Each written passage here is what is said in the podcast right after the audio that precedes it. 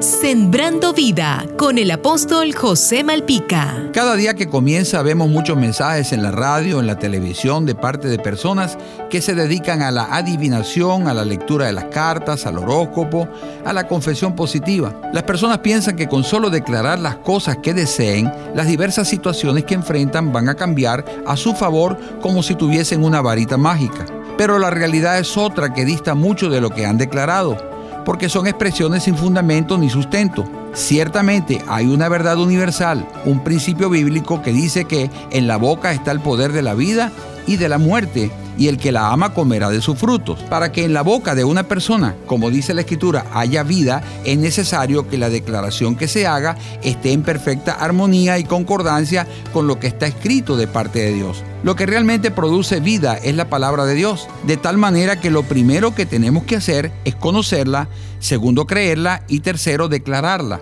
Entonces, cuando esa palabra sale por la boca de alguien que la cree, cobra vida y no regresa vacía y sin fruto. Usted no necesita de un horóscopo ni de un adivino para que le vaya bien. Por el contrario, le irá peor, porque a Dios no le agrada la adivinación. Dios se agrada y bendice con abundancia de bienes a aquellos que deciden creerle a Él y a su palabra. Entrégale tu corazón a Jesús y tu vida cambiará. Jesús te dice, no te dejaré ni te desampararé. Sembrando vida con el apóstol José Malpica.